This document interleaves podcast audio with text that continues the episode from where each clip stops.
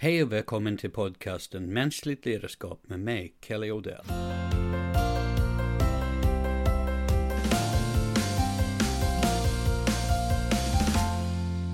För någon vecka sedan lanserade Erik Mattsson och jag en gemensam föreläsning som vi döpte till Den goda arbetsplatsen. Erik är en god vän och en av Sveriges absolut bästa föreläsare och hans specialområde är kommunikation. Vi har ofta stått på samma scener, på samma konferenser, men aldrig samtidigt. Och vi har velat samarbeta länge, men det var först när vi började diskutera den goda arbetsplatsen att vi tände till på idén. Eh, vår ambition var att integrera våra respektive kunskaper och erfarenheter och inte bara leverera två separata föreläsningar om ett gemensamt tema.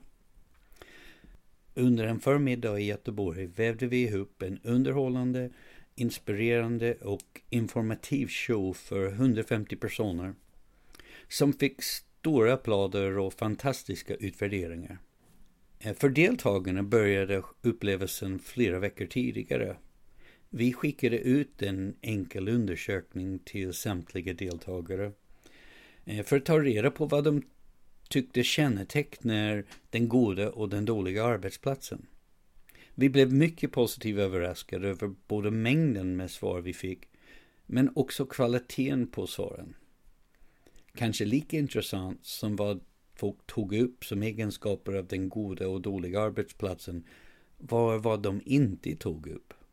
Det är onekligen så att det görs en hel del aktivitet på att skapa bättre arbetsplatser. Men jag kan inte rå för den känslan av att mycket av det som görs är felriktat. På mina gamla arbetsplatser och en del av dem som jag har insyn i som konsult kan man på något sätt få uppfattningen att en bra arbetsplats handlar om fruktkorgar och tillgång till massage på torsdagar. Ni ska inte tro att jag har något emot förmåner som fruktkorgar eller, eller massage. Men det krävs mycket mer för att skapa en god arbetsplats. Faktum är att inte en enda person tog upp tillgång eller frånvaro av fruktkorgar eller massage som en egenskap i den, de goda eller dåliga arbetsplatser. Det de däremot tog upp stämmer mycket väl överens med vad forskningen i området har pekat på en längre tid. Ledarskap, stämning, möjlighet att påverka och arbetsuppgifterna i sig. Under förberedelserna för vår presentation om den goda arbetsplatsen vidareutvecklade jag en modell från min bok Mänskligt ledarskap som beskriver de huvudsakliga komponenter för en god arbetsplats med två viktiga tillägg, nämligen kommunikation och värderingar. I min ursprungliga modell svetsade jag ihop en triangel som beskriver komponenterna i individens motivation och en annan triangel som beskriver egenskaper hos högpresterande arbetslag. Motivationstriangeln tog jag från en bok som heter Why We Do What We Do av en psykologiprofessor i USA som heter Edward Dici och en eh, Pulitzerprisbelönt vetenskapsjournalist som heter Richard Flaste. Den beskriver motivation som en funktion av autonomi eller påverkan, tillhörighet och kompetens. Den andra triangeln tog jag från en forskare kopplad till Göteborgs universitet som heter Sven Kjellén.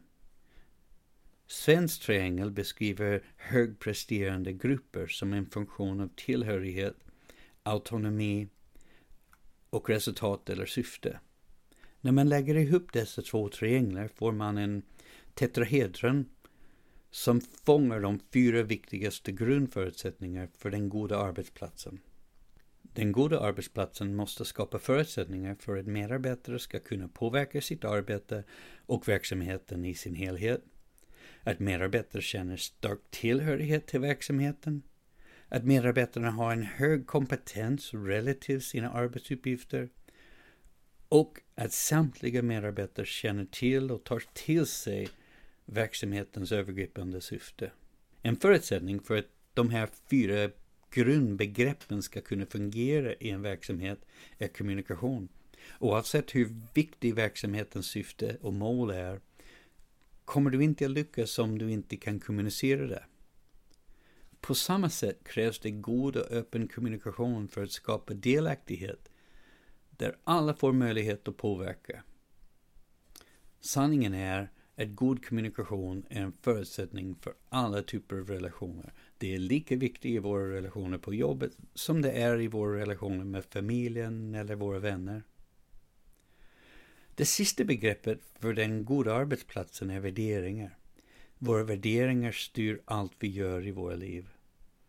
Våra värderingar styr vilka utbildningar vi väljer, vilket jobb vi söker, vilka vi har som vänner och vem vi gifter oss med. Våra värderingar styr också hur vi prioriterar projekt, hur vi sätter mål och vilka syften vi satsar på i våra verksamheter. För många år sedan blev jag kontaktad av en rekryteringsfirma som frågade mig om jag var intresserad av en chefstjänst på ett cigarettföretag. Och det tog mig inte många sekunder att förklara att det inte var aktuellt för min del. Mina personliga värderingar styrde bort mig ifrån att ens titta närmare på jobbet för att jag inte ville arbeta med cigaretter. Oavsett hur mycket ansvar eller hur mycket lön jag skulle få. Detta exempel be beskriver hur mina individuella värderingar styrde mitt beteende, men hur tar vi steget från individens värderingar till verksamhetens värderingar? Man kanske skulle vara frestad att säga att verksamhetens värderingar är summan av alla medarbetares värderingar. Men det finns ett problem med detta. Om medarbetarna har individuella värderingar som skiljer sig mycket från varandra blir det kaos i verksamheten. Till exempel, om vissa medarbetare på en kundtjänst hyser värderingar som sätter högt värde på kunder och relationerna med kunder, medan andra sätter högt värde på att följa regler och att allt ska göras by the book, kan det bli väldigt olika upplevelser för kunden beroende på vem som råkar så i telefonen när de ringer. Därför strävar verksamheter efter att skapa gemensamma värderingar Eftersom värderingar styr våra beteenden kan gemensamma värderingar leda till ett enhetligt, enhetligt och konsekvent beteende av samtliga medarbetare. Så hur, hur uppnår man dessa gemensamma värderingar? Ja, första steget är nog det steget jag tog när rekryteringsfirman ringde. Som medarbetare måste vi se till att våra värderingar stämmer överens åtminstone hyggligt med verksamhetens. Jag ser hyggligt och jag inte tror att det är varken realistiskt eller ens nödvändigt att vi är 100% överens, men vi måste vara hyggligt överens. Nästa steg är att verksamheten är tydlig med sina värderingar och att diskutera dem ofta. Värderingar måste också vara öppna för kritik och möjligt att förändra Annars riskerar de att bli dogmer. För att skapa den goda arbetsplatsen behöver vi fokusera på sex steg. Det första steget handlar om kommunikation. Arbeta medvetet med att utbilda medarbetare och utveckla verksamhetens kommunikation. Detta gäller individernas kommunikationskompetens och de system och arbetssätt verksamheten har för att stödja kommunikationen. Ledord bör vara öppenhet, ärlighet och kontinuerligt. Den andra steg handlar om värderingar. Identifiera, diskutera och kommunicera ofta runt verksamhetens värderingar uppmuntrar medarbetare att brottas med och ifrågasätta värderingar för att slutligen kunna veta om de stämmer överens med deras egna värderingar. Tänk på frågor som Vilka är vi? Vad står vi för? Vad är viktigt för oss?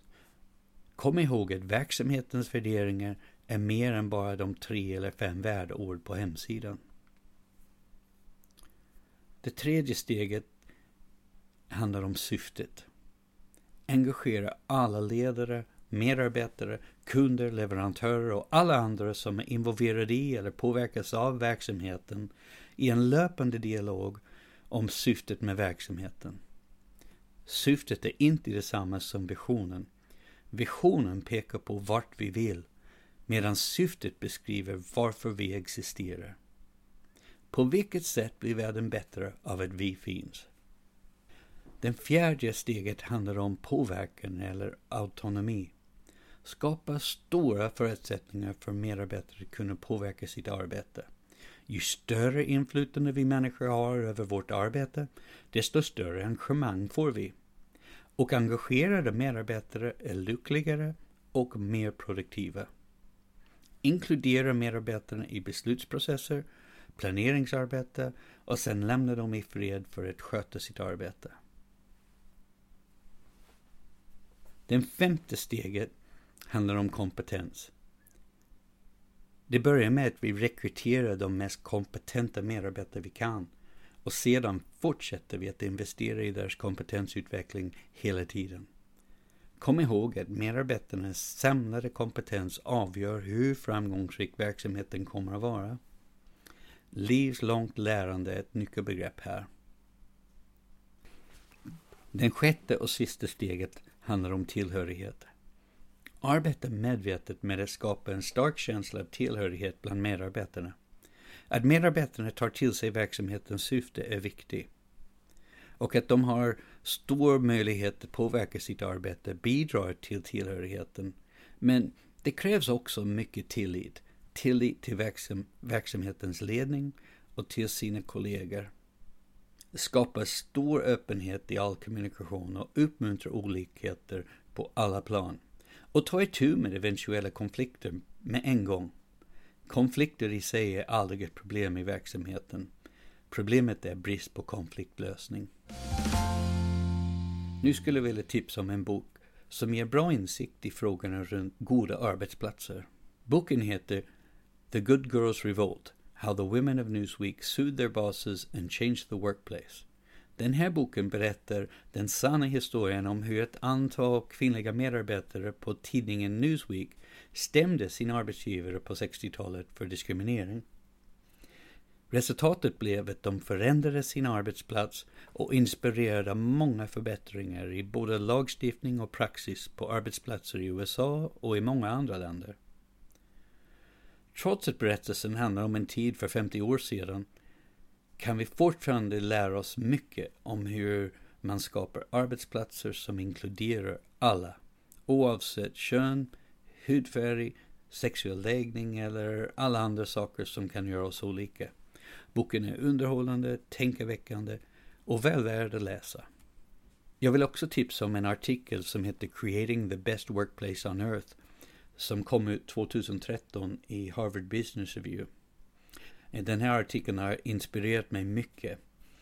Artikelförfattarna redogör för sin egen och andra forskares forskning om det som kännetecknar goda arbetsplatser.